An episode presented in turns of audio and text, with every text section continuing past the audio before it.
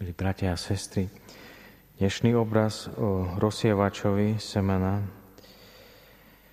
geniálne opisuje spôsoby, ako príjmame Božie slovo, ako príjma človek Božie slovo v danej chvíli svojho života.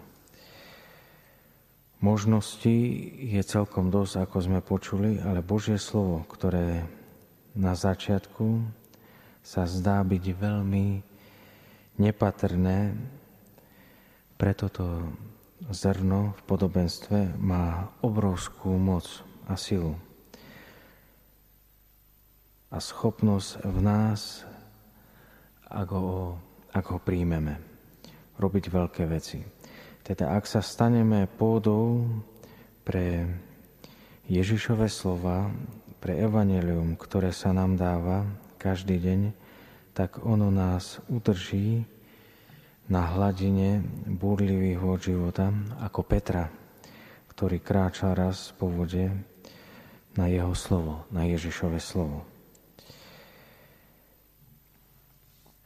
Počas 40-ročného no, putovania Božieho ľudu v starom zákone do zasnúbenej zeme. Pri mieste Masa a Meríbe ľud pochyboval a pokúšal pána slovami, je teda pán medzi nami alebo nie?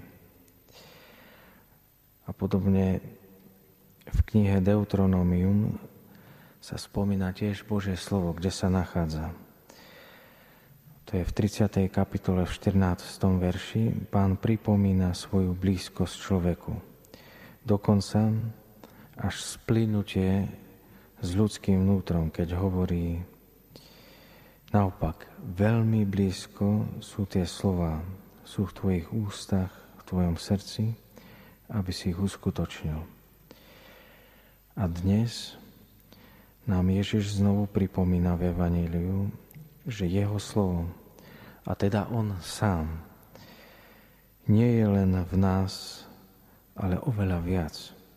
Jeho prítomnosť, to, že, to my, že ho my pustíme do svojho, vnút, do svojho srdca, do svojho srdca, ktorá je, ktoré je pôdou pre Božie slovo, robí v nás, on robí v nás veľké veci. Má moc, ako sme počuli, 30-násobnú, 60-násobnú a 100-násobnú. V ňom máme moc prijať život, v ňom máme moc a silu radovať sa, ale aj zmierovať sa, odpúšťať, príjmať ten každodenný kríž, tú náročnosť dňa.